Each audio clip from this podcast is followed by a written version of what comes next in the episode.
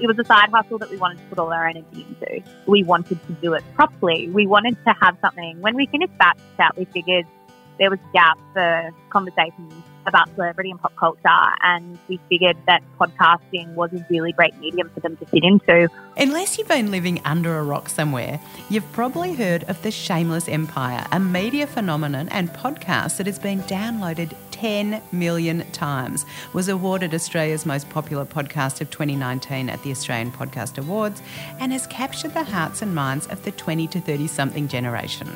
So, in this podcast, we talk to Zara McDonald, one half of the Shameless Media brand, which was born on Zara and her co founder Michelle Andrews' bedroom floors back in March 2018.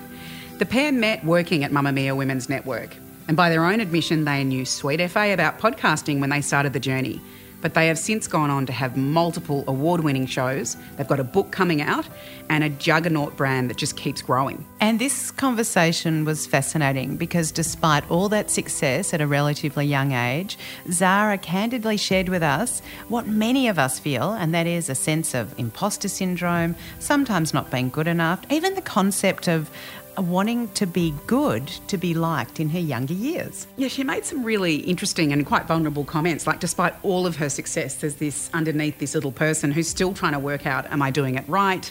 Am I doing it wrong? And I think this was a really interesting conversation about what a lot of women and, and young women as well go through, where, you know, they want to try and make a dent in the world, but there's this little voice inside them that is pulling them back sometimes from really stepping into their own skin and being visible. And the other thing that Zara talked about was initially Shameless being a side hustle. And when we drilled down a little bit further, she kind of, or the way I heard it, was that she was saying if we call it a side hustle, then if it doesn't work, we haven't kind of put anything at risk. We haven't exposed ourselves. And I think that's a pretty common experience for a lot of us. Yeah, for sure. And she's certainly super courageous and has achieved an, incredible amount um, and really represents that next generation who are sort of caught between adolescence and adulthood. And, and part of what she's trying to explore is what's the hardest thing about being in that liminal space between. It was a really great conversation, and um, we hope you enjoy it and learn a lot from her. Here's Zara.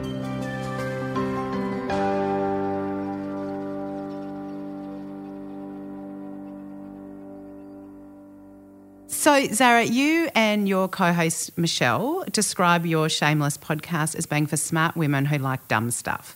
But you've now hit 10 million listens and recently interviewed Julia Gillard. Yeah. What do you think it is about celebrity and pop culture that resonates with your listeners? Um, it's a really good question because it's, and it's clearly something um, that Michelle and I have gone back and forth on over the last couple of years when you try to reflect on kind of why the content we've been making has resonated with a certain type of audience. And I think it's a couple of things. I think for starters, it wasn't just the celebrity and pop culture angle, but it also was probably the fact that Michelle and I were young and female, and there aren't many spaces for young females together in mainstream media to sort of have a voice and to sort of be broadcasters.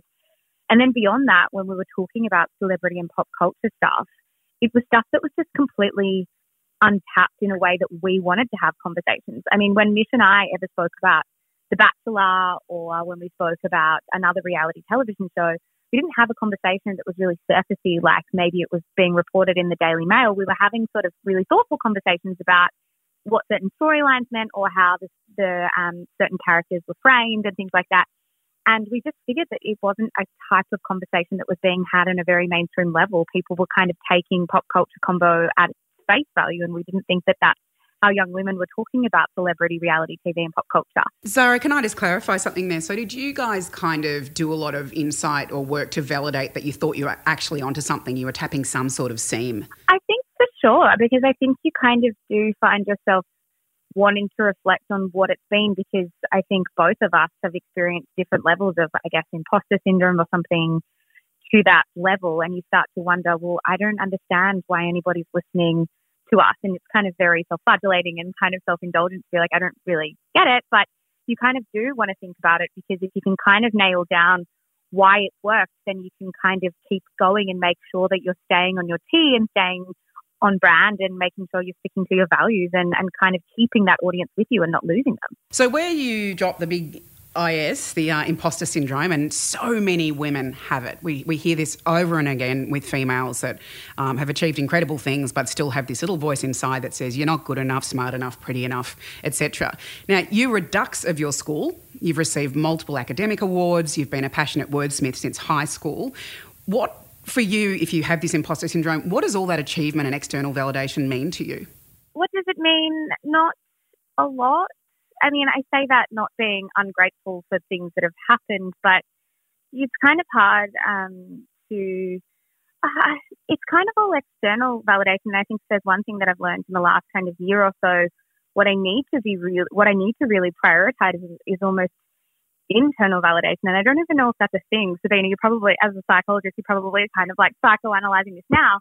But I think confidence has been such a huge issue for me, the longer this has gone on, I think I was more confident when I started than I am now.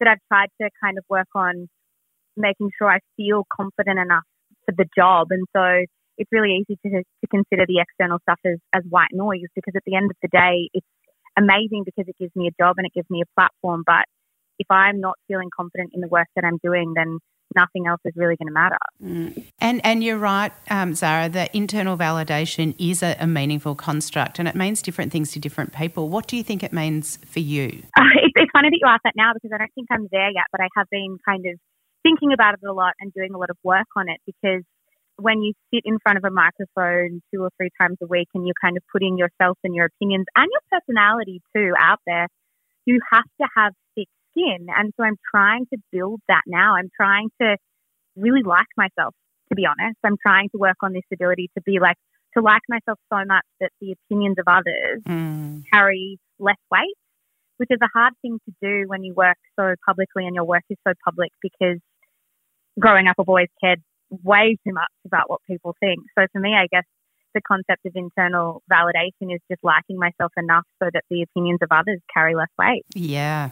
And it's something that I think is not just relevant to the 20 somethings, but, you know, across every decade of our life, that's an ongoing story. You just said that growing up, uh, you did place a lot of value on the perceptions of others. What was your family culture like? Um, my family was, and still is the best. Like they're, they're incredible. Um, I grew up with an older brother, an older sister, a younger brother, and two parents. Um, and it was like, I mean, we had a pretty lovely, undramatic, um, untraumatic childhood. Like we traveled a lot, and they were. My parents, in particular, kind of put a lot of emphasis on ensuring that we studied and worked hard, which I look back now and probably think it was pretty key in my like creating some sort of work ethic now that even from like the youngest age the focus was working and trying at something. And if you're going to do something, do it properly.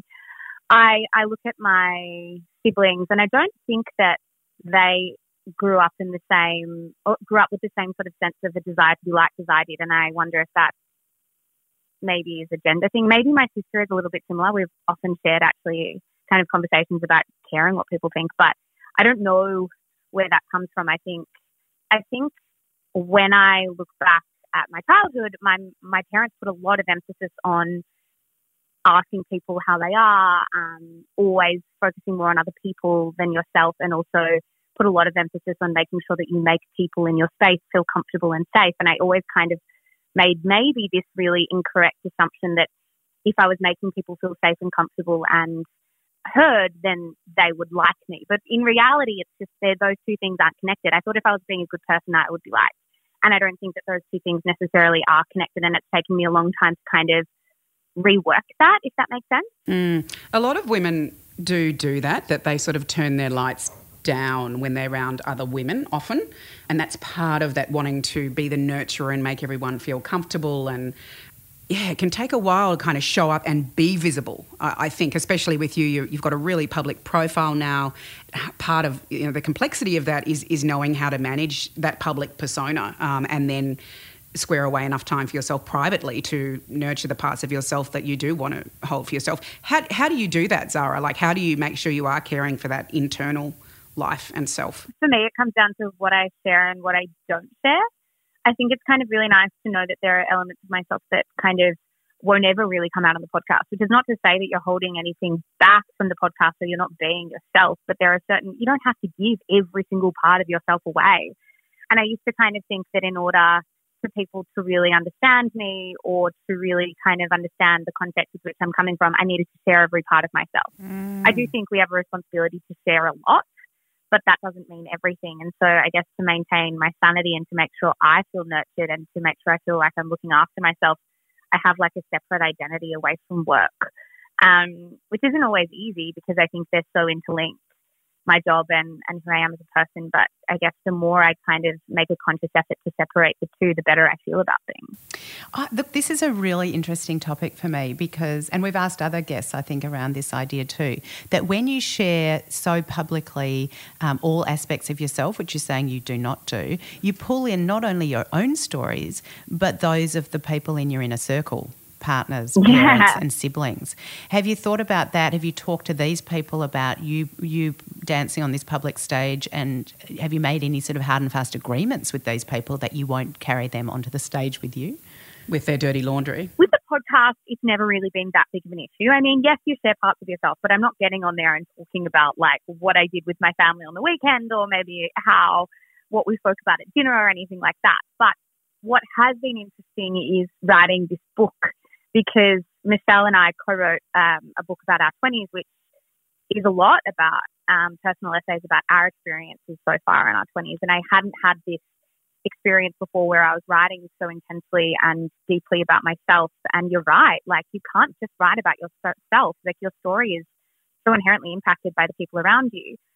I had to send anyone who was mentioned basically stuff that I was writing. Um, I was very conscious to make sure that I was telling the truth. And I know that might sound very self explanatory, but I think when you look back on an experience, you can like necessarily make it more dramatic or more intense or more emotional than what it was. Like I, every single time I was writing, I was trying to pin down like, is this actually how I felt in this moment? Because if I'm telling the truth and I'm not overblowing something, then pulling people into that story will be less of an issue. But yeah, I did have to have conversations with me.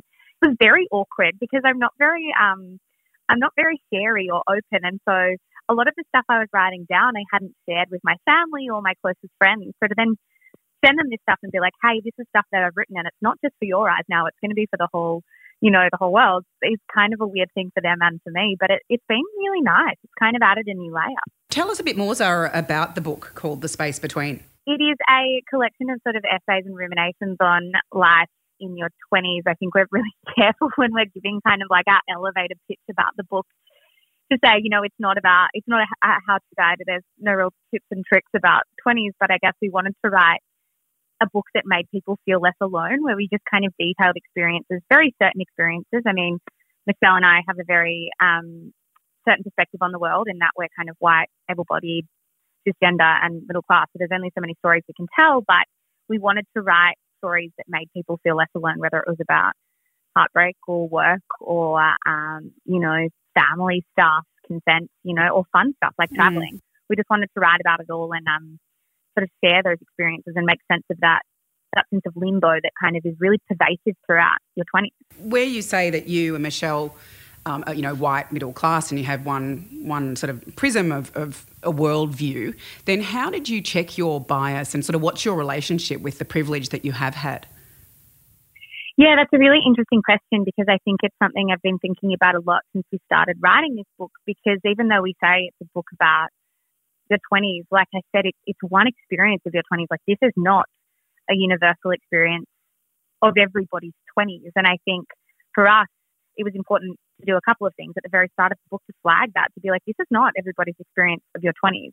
Yes, we write about things that affect probably a lot of people, and they're also not easy, lovely experiences that we write about, but they're still kind of um, saturated in privilege because of by virtue of how we've grown up in the world that we've lived in.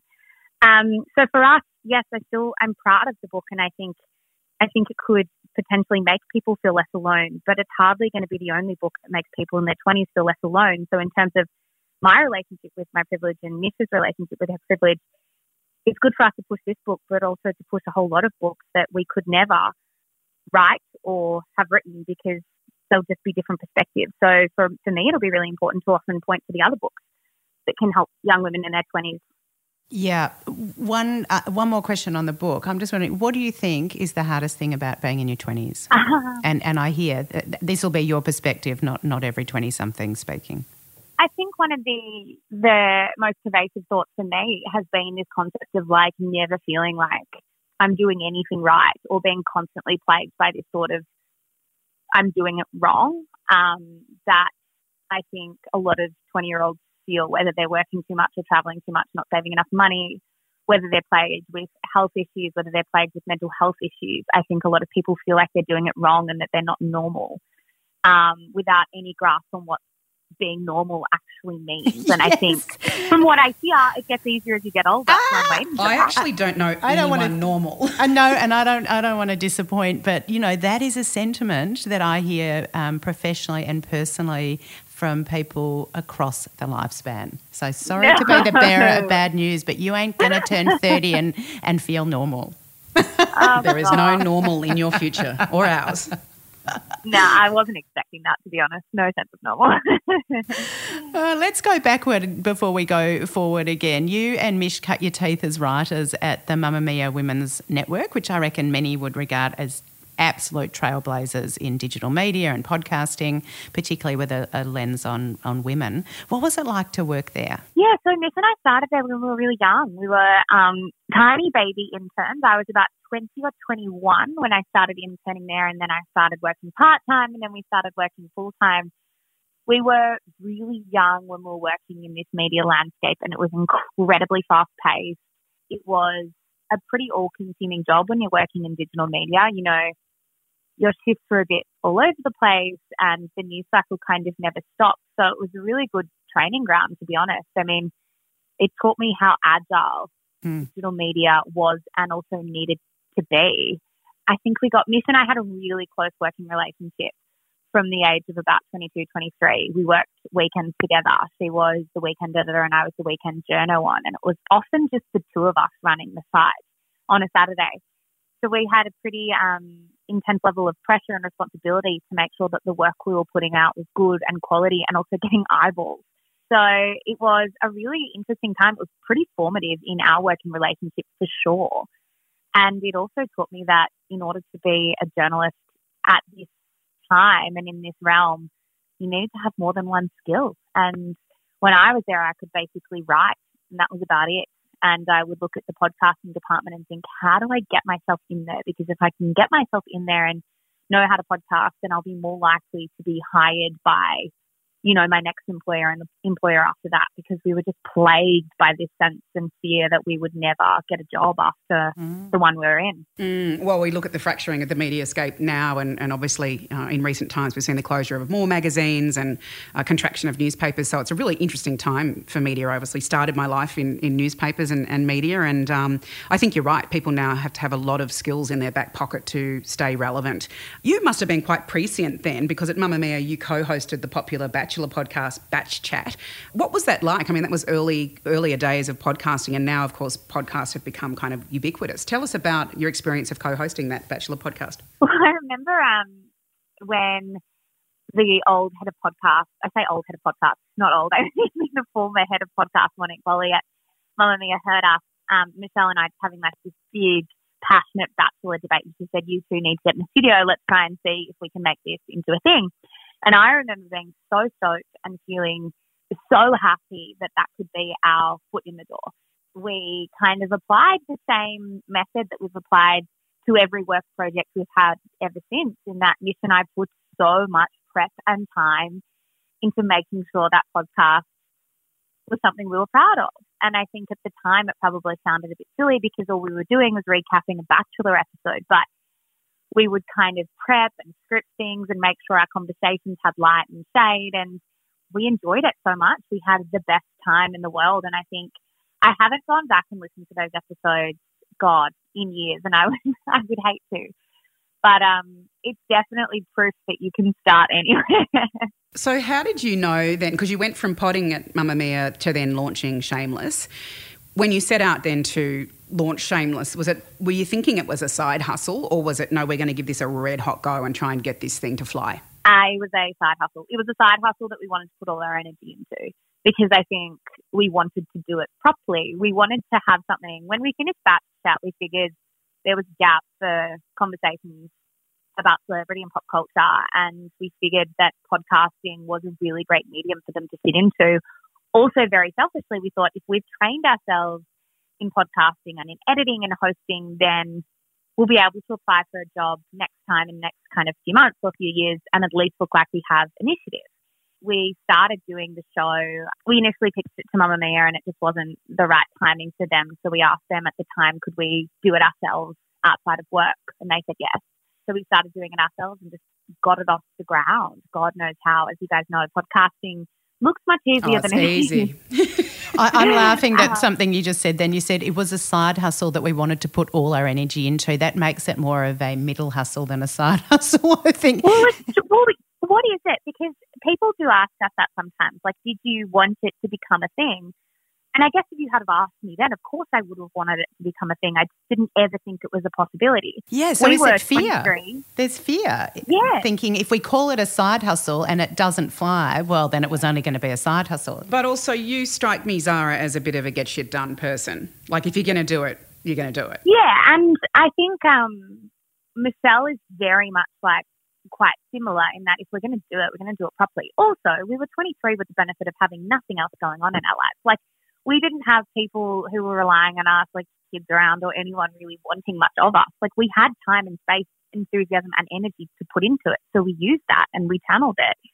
One thing Mish and I have realized very recently is probably one of our strengths is that we can get things done quickly um, and decisively. Like we don't really spend much time worrying about the decisions that we make. Like we make decisions really quickly and we're almost off always on the same page, which has been really helpful in running a business together. Because when we decided to do Shameless, we wrote a list of every single thing that we wanted to do and get done and every single thing we wanted to learn.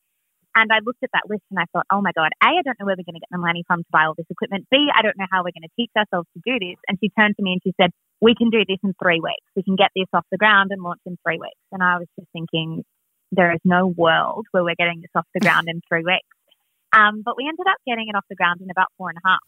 Wow. So that's kind of the nature of our relationship. Michelle kind of shoots really high and I have to bring her down to earth, but also kind of have to work to those very quick timelines. And we usually somehow just get it done. So you're tapping into something that, regardless of the industry or the sector you work in, working with other humans is one of the toughest things we do. And if you're in a business together or a project like a pod, it's particularly, you know, like a pressure Sabina cooker. and I have had multiple mediations and legal issues between us. Yeah, I'm suing but, you. But uh, but actually, hearing you talk, Zara, I mean, I have some little part of envy in some ways that you said we had this sort of road ahead of us. We didn't have too many pressures. It was sort of I don't know. It was okay to give it a whirl. Mads and I have got six kids between us, three dogs, and probably six jobs, as well as the the pod so I love that you just had the space and you decided to give it a crack. What do you think is the hardest thing about co-working or co-founding with Mish? It's a really interesting question because I mean I have to be honest. I mean working relationships they're not like I'm not going to sit here and, and Michelle definitely wouldn't either and say it's just like this seamless easy process where you agree on everything and it's just sort of like we're two angels working beside each other. Like it doesn't really work like that. You're both we're both incredibly passionate and incredibly driven. And sometimes we will disagree on things. Often we will disagree on things. And I'm kind of relieved that we do disagree on things because it means that we're probably making progress and we're both thinking about things from a different perspective. I think for us, the hardest, I mean, gosh, I'm actually genuinely trying to think. The hardest part, yeah, probably deciding when you're both, because there's only two of us, we do have Annabelle our producer working, and we also have a partnerships and marketing manager coming on board in the next couple of weeks. But for the mo- most part, it's just the two of us making decisions for the business. And when you've got two people that disagree on the way to go forward, you really have to step back and be like, all right, well, we have one decision to make and one path we can really take here.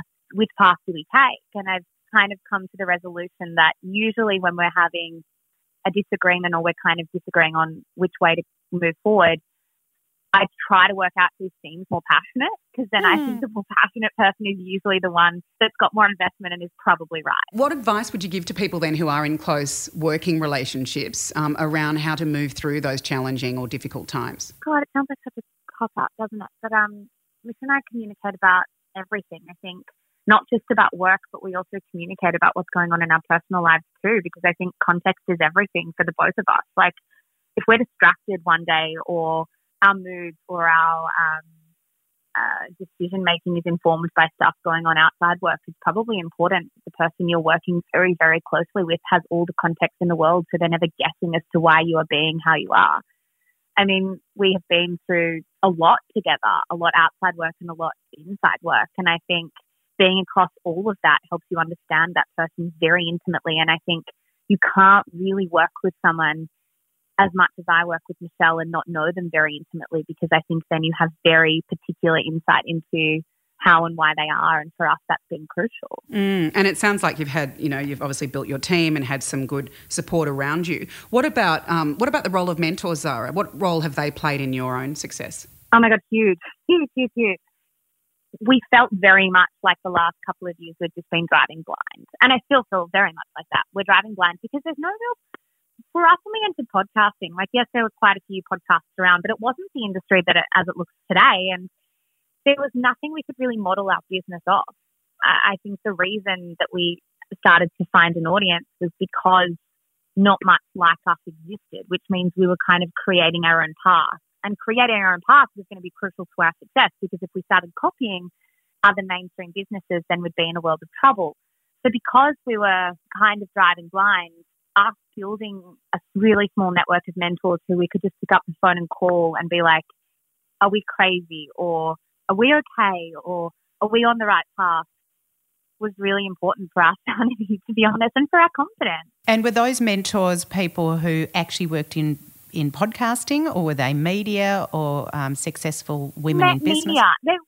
we have a few different people we go to. One's kind of really uh, firmly in the podcasting radio space, so knows the industry really well. So if we've got questions about the industry and decisions to make about that, or about questions more specifically about our audience, we'll go there.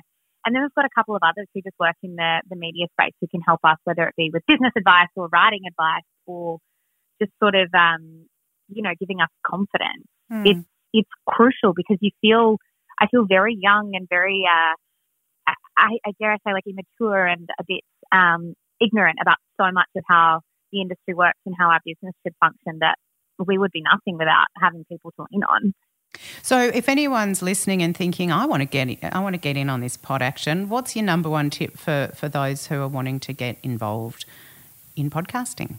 I think a lot of people ask us a lot of the time, "Is the podcasting industry too saturated? Should I still push ahead with my idea?" My my answer, honest answer, would be yes. The podcasting industry is incredibly saturated, and I think the most important thing before you enter it is to recognize that. And I think what that means is it means your idea has to be pretty well fleshed out and a little bit different. And pretty hard at the moment to find an idea that's a little bit different, but you have to be confident that there's something that you're servicing or a hole that you're filling. Um, because otherwise, yeah, like you said, you can kind of get lost in the abyss. And, and Michelle and I even still struggle with that today to making sure that how do we make sure that every episode we're doing and every conversation we're having isn't just what, what's already out there?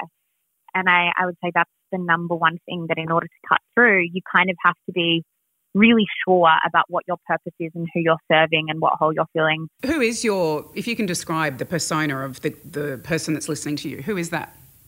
Yeah, so I think, I mean, any woman in Australia, actually not even just Australia, Australia, New Zealand, a little bit over in the UK, who is between the ages of 20 and 30, who has felt particularly uh, ignored by the mainstream media for a very long time. It is someone who um, has conversations with their girlfriends about celebrity pop culture, who is often being told that that stuff is stupid, when in reality, the conversations they're having are not stupid at all. They're actually quite thoughtful and quite reflective of the zeitgeist at that point in time.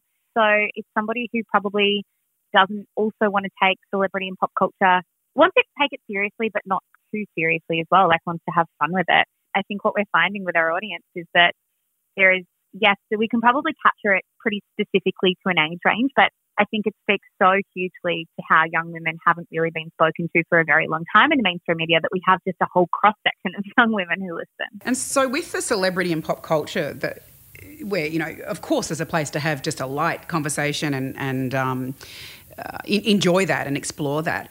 Where then are those young women, 20 to 30 year olds, where are they going then for their sources of truth or the wisdom that they're seeking about themselves or the world? I mean, I feel like our listeners in particular are huge other podcast listeners, and I think that's what I love about podcasting is that we can recommend a million different podcasts on our own podcast because there are a lot of hours in the day to listen to podcasts. Um, we also have a, a, Facebook group called Shameless Podcast Book Club, and I think that our audience are pretty voracious readers too. I think there is a huge movement at the moment, and I don't know if it's because of the state of the world or if it's just a generational thing, but I think that a lot of our readers are looking for non-fiction stuff to read that will make them feel better about the world and their place within it. I think it's interesting to me because I think someone like Brene Brown or Glennon Doyle is really targeted at a kind of um, maybe a 30 to 40 year old woman, but I do think that there's real benefit that a lot of young women are getting from their work as well, which I'm finding really, really interesting. We can't compare young women or young men for that matter across the ages because the worlds we inhabit are different. Completely. We're in this extraordinary complex time at the moment in the world, and so the way you're viewing that, it's not from the same vantage point as as as, our, as my generation. I work with a lot of girls through one of my businesses, Girl World, and um, a lot of what, what I see there is young women who are incredibly empowered empowered and informed. And yes, they might be uncertain about the steps they're going to take toward their uncertain futures in a world like this. But all I see is promise and potential with those young women. And I think you and Michelle are both incredible role models for, for young girls to, to see what they could be. I'm interested, actually, Zara, to dig a little bit into you mentioned Glennon Doyle. And do you think she represents a new feminism or a feminism that is accessible for women like you? I the thing about Glennon, I mean, it's really interesting. When I posted about Glennon and spoke about Glennon, it kind of um, created this whole debate in our book club between young women about whether Glennon stuff is relevant to them or whether the book was relevant to mm. them. And I think mm. some people said yes, some people said no. It was really, really interesting. But I think largely Glennon's feminism, given um, Glennon is a former Christian mummy blogger, you know, who probably comes from a lot of privilege too, she's relatively intersectional in the work that she does, which is unfortunately not as common for a lot of white feminists who have come before her, you know. Like I, I think that she does a lot of good work for a lot of different people and I think a lot of young women can kind of understand and respect that. So yeah, I mean I'm trying to think because I think I was I was so interested by the debate that went on in that in that Facebook group. Some women really, really loved it. Some people thought I feel like I've read all this before. So I think it's quite indicative of the fact that the younger generation probably has grown up with a lot of this stuff. So some of the stuff that she's writing about maybe doesn't seem as earth shattering anymore. I just wondered, hearing you talk about Glennon Doyle, when perhaps I was closer to your age, is when Elizabeth Gilbert came out with Eat, Pray, Love. And I remember at the time, maybe I had very young children, or what, I don't even know if I was married. I don't know what year that came out, but it certainly didn't speak to me in the same way that Glennon's work has spoken to me now, because I think I was in a different a different space. And also, frankly, it was pretty self indulgent pap. Um, I, I, think, um, and also, let me truth be told, I listened to a podcast recently uh, between Glennon and Brene Brown. Yes, have you guys? Yes, yes, we have. And I found it really hard to listen to. I didn't identify um, with Glennon at all, and whilst I call myself an out and out feminist, if that believe if that means I believe in equal rights of women and men, absolutely, but she doesn't represent the feminism that I embody. I, I'm not sure. I don't know. There's certain people that that are going to speak for you and, and she didn't speak for me. Okay, and yet uh, I, amongst my friends, I've had uh, well, not just friends, but a wider circle of people that I know that have read Untamed or even listened to the pod you're talking about with Brene Brown and Glennon. Some people said to me it was life changing. Mm. Maybe I, my lights were turned off or something. I don't know. what do you think, Zara? No, it's so interesting because the conversation that the both of you are having right now is the conversation that I was reading all over our socials.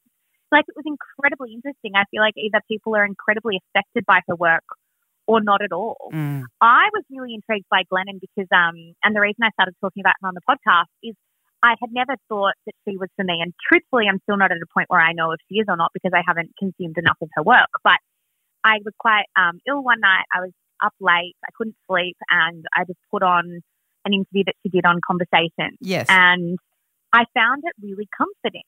I really found it comforting. And I don't know if it was because it was late at night. I wasn't sleeping and I was. What do you mean by comforting? I found her tone comforting to start. It was a lovely listen in the middle of the night. But I just found her uh, jovial and thoughtful, and she seemed kind. Mm. She's, and she's very positive and vulnerable, and all of the things yeah, that and Brene. it's generous with stories. And I, as someone who kind of interviews people every week on the podcast, I think that's what you want, right? And you guys would do the same. Like you, you want people ideally to be generous with their stories and their thoughts and their insights. And it was just lovely to hear that. Whether or not those stories are for me kind of remains to be seen, but I can respect anyone who wants to be open and, and um, generous with their thoughts and insights and beliefs. Yeah, totally. And it's just what resonates and, and what story, you know, you're carrying yourself and then how those two things kind of merge. We like to always end uh, our chats with people um, by acknowledging the fact that life is messy.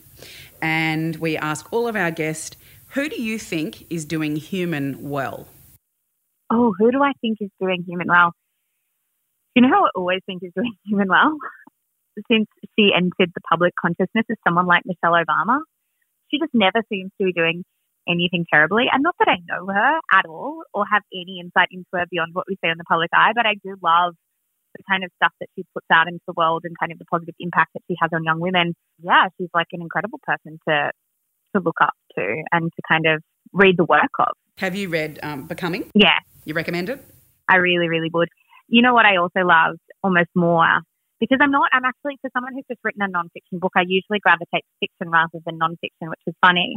So there is only a few people who I'd read the, the book of, the nonfiction work of. So she was one of them. But I loved her documentary on Netflix too. You know, it's been so great to talk to you and hearing you talk about Michelle Obama. I know there'll be so many um, young women and older women too, and dudes as well, who are highly influenced by the work that you do and the stories you tell. So thank you for spending your time sharing some of them with us today. Thank you so much.